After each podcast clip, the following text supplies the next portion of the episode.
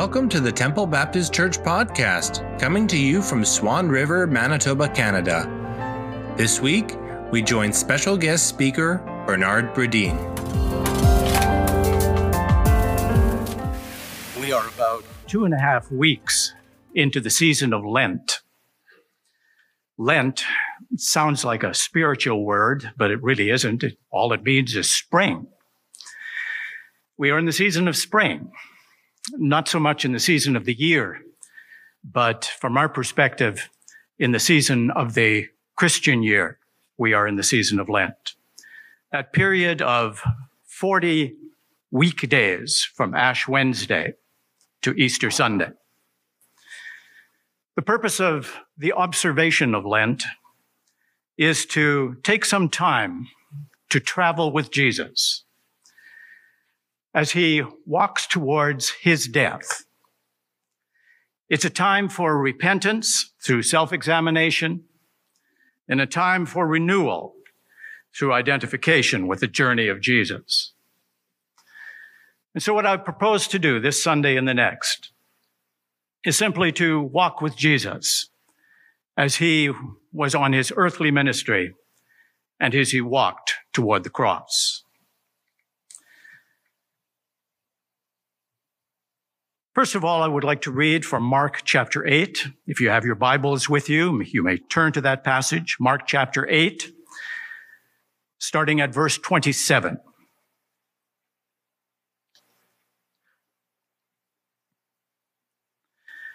And Jesus went on with his disciples to the villages of Caesarea Philippi. And on the way, he asked his disciples, Who do people say that I am? And they told him, John the Baptist. And others say Elijah. And others, one of the prophets. And he asked them, But who do you say that I am? Peter answered him, You are the Christ. And he strictly charged them to tell no one about him. And he began to teach them that the Son of Man must suffer many things and be rejected by the elders and chief priests and the scribes and be killed, and after three days rise again. And he said this plainly. And Peter took him aside and began to rebuke him. But turning and seeing his disciples, he rebuked Peter and said, Get behind me, Satan, for you are not setting your mind on the things of God, but on the things of man. And he called to him the crowd with his disciples and said to them, If anyone would come after me, let him deny himself and take up his cross and follow me. For whoever would save his life will lose it, but whoever loses his life for my sake and the gospel's will save it.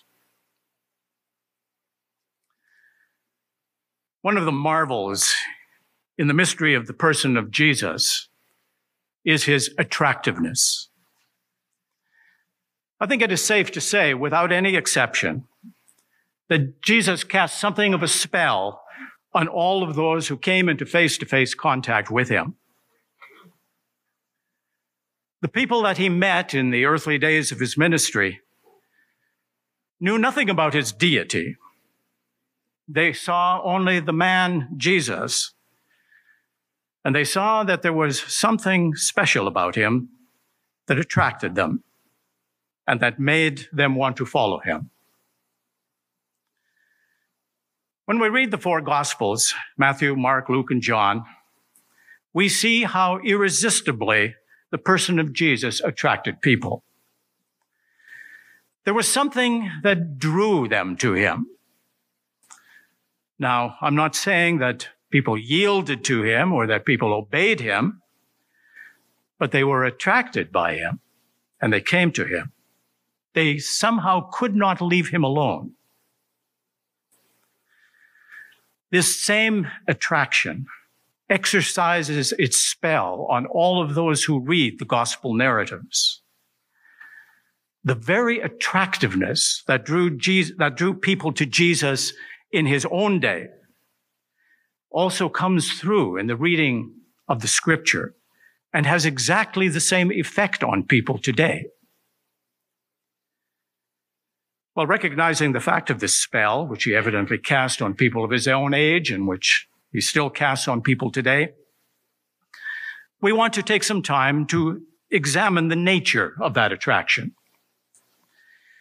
Let us try to see Jesus the way the people of his day saw him in order to see what it was about him that irresistibly drew people to him during the days of his earthly ministry.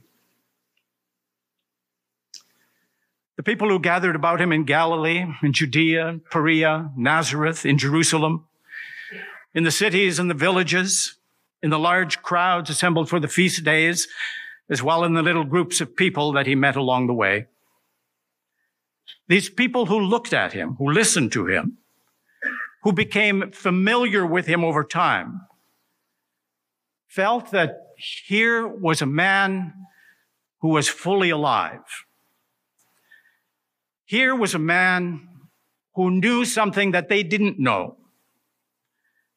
Here was a man who cared. And I think it is these qualities which seem to explain the, the attractiveness of Jesus during those days of his earthly ministry. People saw Jesus as a man who was alive. Oh, yes, uh, the people who saw him were also alive. However, it is evident from the impression that he produced on them that somehow Jesus was living differently than they were. He was more alive. He seemed to have a secret that they were unaware of.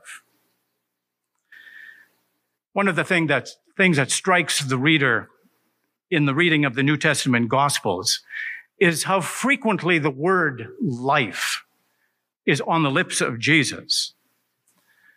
Over and over again, his reference to the word life was an answer to people who came and asked questions of him. People constantly broke in on his teaching to ask him questions.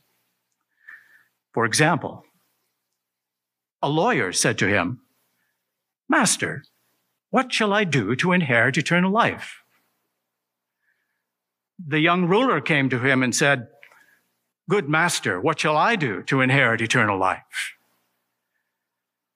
And even the apostle Peter, in one of his outbursts of understanding, said, Lord, to whom shall we go? You have the words of eternal life. Remember that these men who asked him these questions did not have the knowledge that we do. We know Jesus differently because we have the Gospels and all of the other New Testament writings to tell us about him. They did not. These were the questions of men who saw another man. And in effect, they were saying, Tell me how you live. You seem to know something that I don't. You have a secret. What am I missing? Now, the arresting thing about all of this, of course, is that Jesus lived apparently without possessing the things that we think go into making a full life. Those things that people thought were necessary for life, he lacked. He had none of them. He was without wealth. He was without possessions. He was without any position in society. He had no advantage, seemingly, over other people. Yet, in spite of that, the impression that he left with people was that he was living a full life a rich life, a glorious life, a satisfying life. And many people wanted that. Well, the rich young ruler, he seemed to have all of the keys of life. He was a ruler among his people. He had money. His position gave him social and worldly advantages. Yet this one came to Jesus and asked, you have the secret of life. I don't. You are alive. I am not. Will you please tell me the secret that you hold? Well, obviously, Jesus, who walked in the fields and along the roads of Palestine, was a man who, in the view of others, was fully alive. And as they watched him and listened to him, they said, Here is a man who, even though he seems to be excluded from everything, who seems to be limited in so many ways, is a man who is really living. I wonder what his secret is. Well, when we think about Jesus in this way, I think that we are wrong sometimes when we speak about the poverty of Jesus, as though it's some, it is something that we should be sorry for. Jesus doesn't need our pity. He doesn't need our sorrow for the poverty that he experienced in his life in being materially poor. Yes, we read the words, foxes have holes and the birds of the air have nests, he said, but the Son of Man has nowhere to lay his head. And often when we read those words, we read them with a touch of sorrow in our voice. Well, I don't think Jesus had a touch of sorrow in his voice when he said those words. It was rather the declaration of a person who was independent even of those very things that we think are necessary in order to live a full life. People looked at Jesus and saw that he was excluded from no realm of life in spite of what it seemed like. He lived and talked as someone who seemed to live in the inner sanctum of deity, as someone who didn't have a veil between himself and God. And he spoke of heavenly things. He spoke of angels as though he knew all about them. Said things that we don't understand, yet seem to be commonplace in his experience. Well, when these people asked questions about life, you know that Jesus answered them. The lawyer asked, How am I going to live? And Jesus said, If you want my secret of life, this is it. Love God and love your neighbor. The young ruler said, What shall I do to live? And Jesus answered, Follow me. Put your life under my control. Your life is simply too big for you to be able to manage it on your own. Peter, speaking for the disciples, said, To whom shall we go? You have the sayings of eternal life. And in the hearing of the disciples, Jesus gave the ultimate key to life. This is life, he said, age abiding life, to know God. Yes, Jesus lived, and people rich and poor went after him and said, Tell us the secret. And these questions abide today when we meet Jesus face to face in the gospel writings. Then, too, people who followed Jesus, had the impression that he, well, that he knew things that they didn't. One day the Pharisees sent officers to arrest Jesus when he was teaching in Jerusalem and to bring him to them. The officers were under orders, so off they went. And by and by they came back and they didn't have Jesus with them. And the ruler said, Why didn't you bring him? And the officers replied, No man has ever spoken like this man. They had forgotten all about arresting him. In fact, Jesus had arrested them by what he was saying. Matthew tells us that the people were astonished because Jesus taught them as someone who had authority.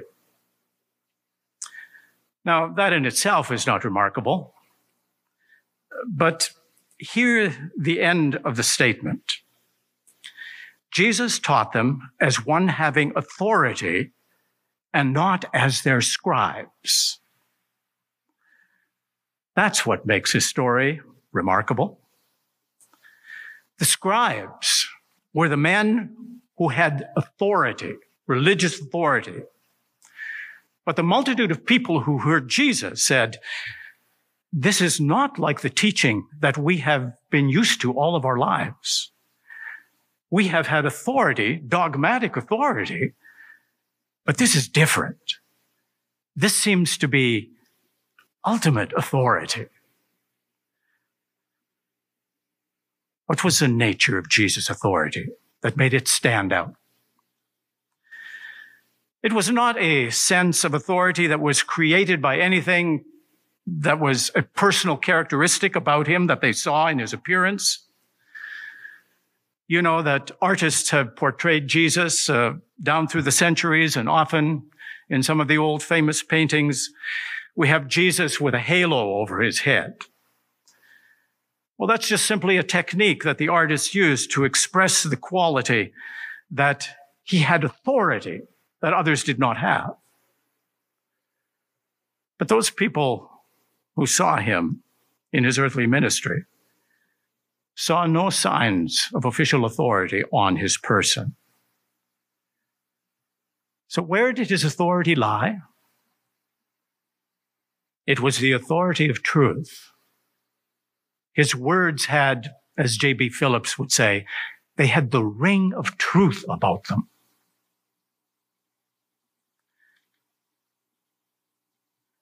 The arresting fact to people was that anything that Jesus said could not be contradicted. Oh, people were prejudiced and so became angry with him for what he said. And they rebelled against him. But in their conscience, they knew that they had to agree with him in spite of the fact that they didn't want to. Take any words that the gospel records that fell from the lips of Jesus. And the human spirit will always say, yes, that is so. That is the truth. The one criticism of Jesus that is reasonable is that his teaching, his ideals that he spoke about were not practicable. There's a story that someone once said, my quarrel with Christ is that he is unreasonable in what he said. Confucius said to his followers, be just to your enemies. I can do that. That's okay. Jesus said, love your enemies. I can't do that. That doesn't sound reasonable. And the person who was listening to this said, well, suppose that we could love our enemies. What then? And the person responded immediately, Why, then we would have no enemies. Yes, the greatness of Jesus' teaching, not reasonable. But we have to admit that if we could follow it, we would solve our problems. Well, here was the marvel of Jesus. He taught and people were angry because what he said ran counter to their prejudices, to their desires. But inwardly they knew that he was right. He spoke as one having authority. As Peter said, you have the words, the sayings of eternal life. And Jesus not only had this life, but he had the interpretation of it. He told people exactly how he knew. He said, My teaching is not mine, but his that sent me. He claimed to be in direct communication with God. He gave people only the word of God. On one occasion, he said, If anyone hears my words and does not keep them, I do not judge him. For I did not come to judge the world, but to save the world. The one who rejects me and does not receive my words has a judge. the word that I have spoken will judge him on the last day. For I have not spoken on my own authority, but the Father who sent me has himself given me a commandment, what to say and what to speak. And I know that his commandment is eternal life. What I say, therefore, I say as the Father has told me. Jesus was differentiating between what we might term personal authority and eternal authority, the eternal authority of truth. Jesus said, I am the truth, the way, and the life. Jesus never said things like, I suppose it is reasonable to say, or in all probability, this might be the case. No, no such uncertainty on his part. When Jesus speaks, we know that he is speaking the wisdom of eternity, and we have no appeal. People may be angry with him. They may not obey him. They may crucify him to keep him quiet. But as they do so, they know that what he said is the truth. Well, then, too, people not only felt that Jesus lived and that he knew things, but they also felt that he cared, that he had compassion. There are many little stories in the gospel that indicate that this was a fact of his life. Luke informs us that once when he was in the town of Capernaum, a Roman soldier whose highly valued servant was on the point of death asked the elders of the Jews to plead with Jesus to come and heal his servant. Well, Jesus was so impressed with the centurion's faith faith in his authority that he healed the servant from a distance. He didn't even go and see him, and he was healed. Luke goes on to tell us that soon after that healing in Capernaum, Jesus went to a town called Nain. His disciples and a large crowd followed him. And as they came to the edge of the town, they met a procession carrying a man who had died, the only son of a widowed mother. When Jesus saw the mother, he had compassion on her. He told the son to rise. The dead man sat up and spoke, and Jesus gave him to his mother.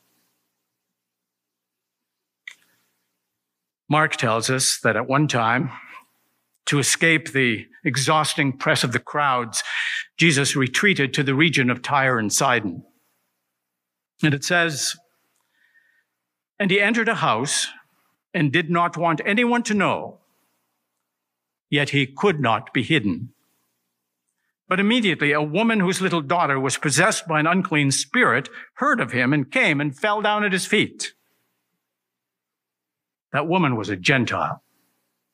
But in spite of that, she begged him to cast the demon out of her daughter.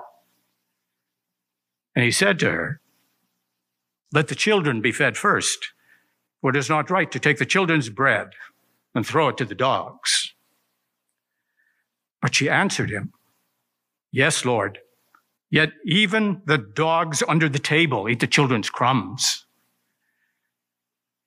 And Jesus was so impressed with her agony and with her faith that he could not remain hidden.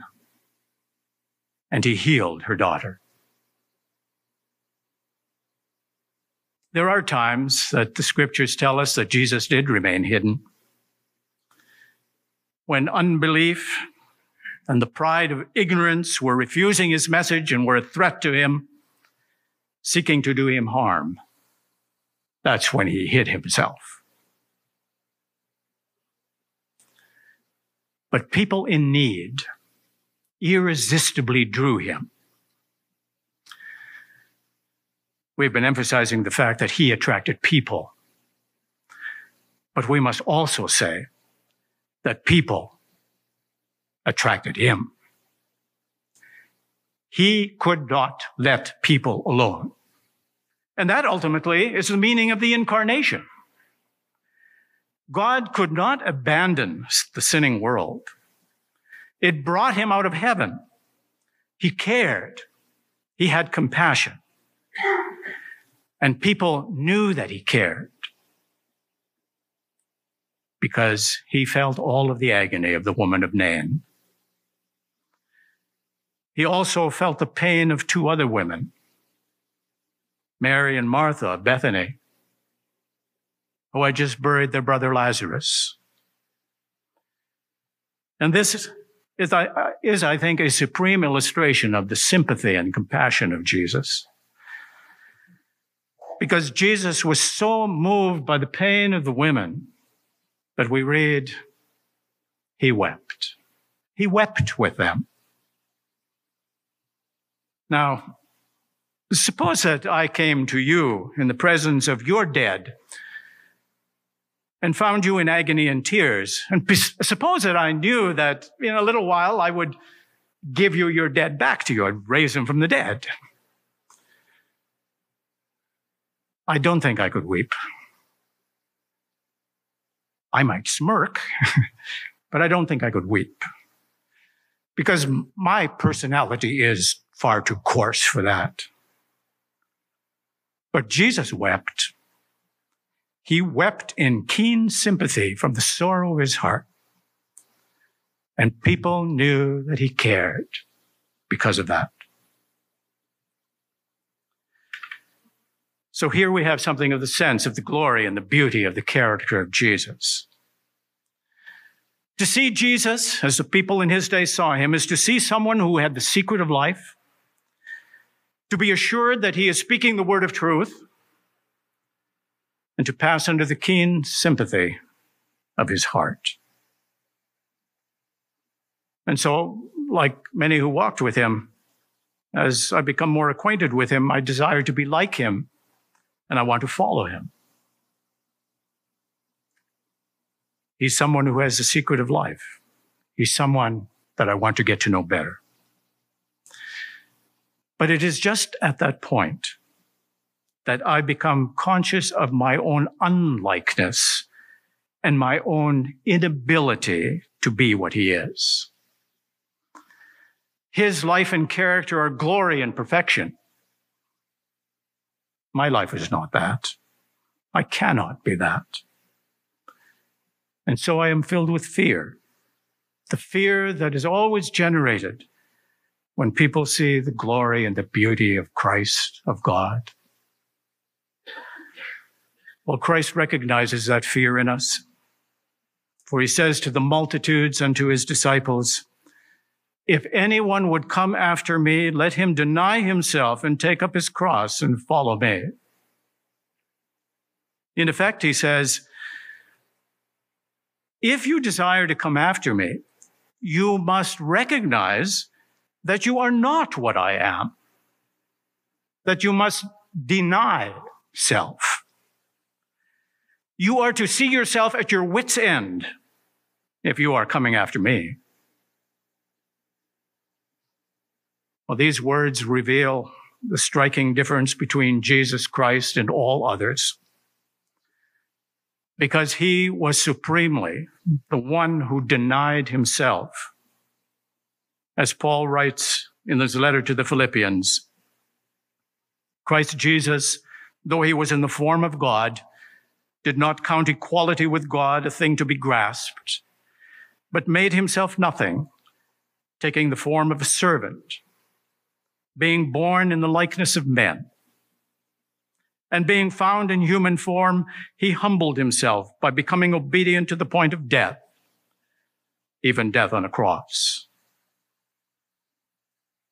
Well, that was the whole story of his human life. And therefore, he says to men and women, if you will come after me, you must do what I have done.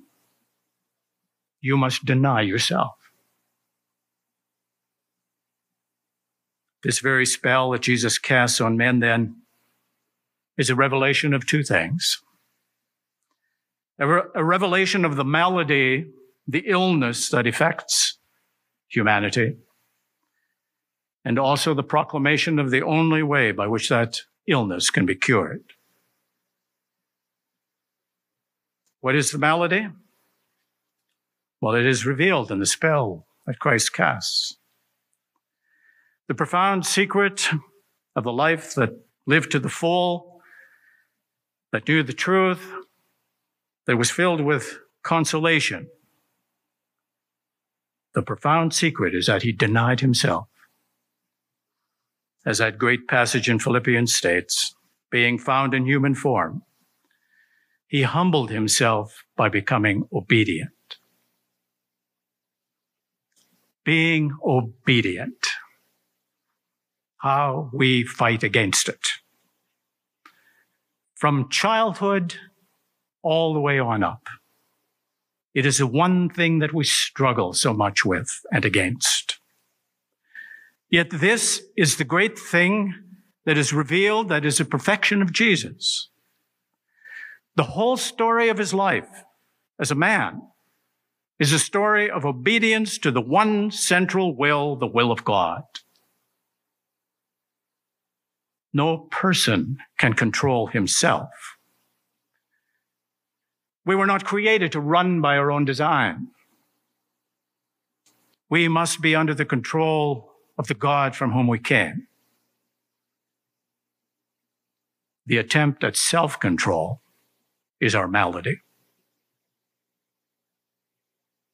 And where we see our malady, there also is revealed a cure. Let man deny himself. To deny is to disown, to abdicate, to put self off the throne completely. To deny self is to make room for God. It is to believe God. It is to hand the keys over to God. It is to confess our weakness, our inability, and to wait for God. The words concerning Jesus he became obedient to the point of death, even death on a cross. There was no need for a cross in the life of the one who was always self emptied. So why the cross? Well, the cross created the way for us to deny self. For us, who had been self-centered, self-governed, governed, and therefore self-ruined, it was for us.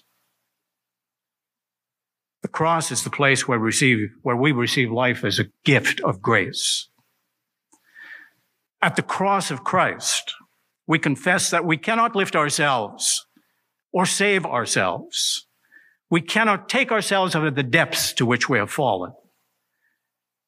And we take all that is provided for us in the cross as his gift to us. That's why the cross is unpopular. It denies man. It tells man, you can't save yourself. It's impossible. It's nonsense. But that is why the cross is powerful. Because having ruined himself, it can restore that which has been ruined. Christ comes with his cross and he says to us, you can be made new, but you must begin here by the way of the cross. Taking your life from God as a gift, is a gift of his infinite compassion and his infinite grace. And that is where we begin to deny ourselves.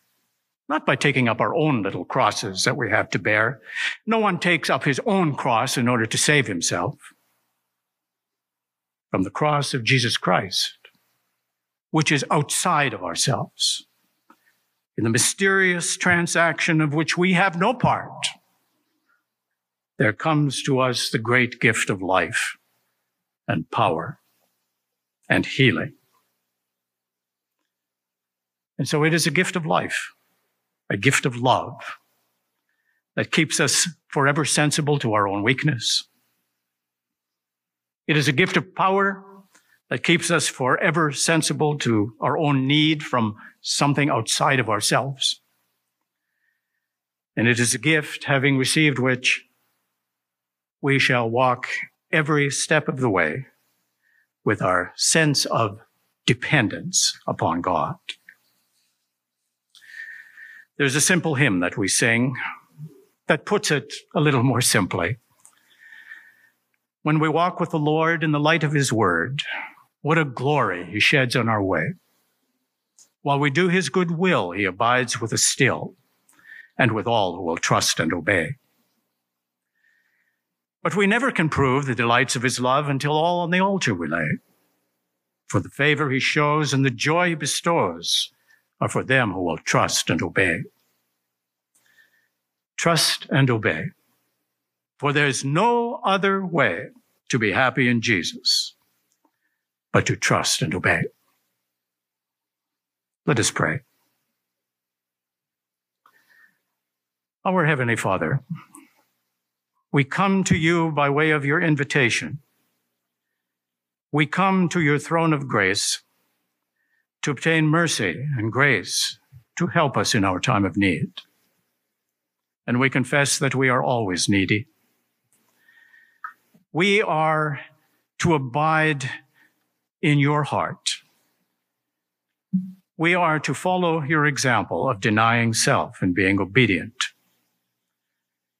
And it is our prayer this morning as we come to the cross and lay our hands on it that you will remake us, that you will fill us with your love and your goodness, and that as a result, we will know that your hand is upon us to the glory of God the Father, Son, and Holy Spirit. In Jesus' name we pray. Amen. Thanks for joining us. We hope we were able to provide wisdom and insight in your faith journey. If you would like to connect with us, you are welcome to join our service every Sunday morning at 1030. For more information, you can find us at facebook.com slash tbc swan river. And if you would like to find more episodes of our podcast, go to anchor.fm slash Temple Baptist Church or search on your favorite podcast app.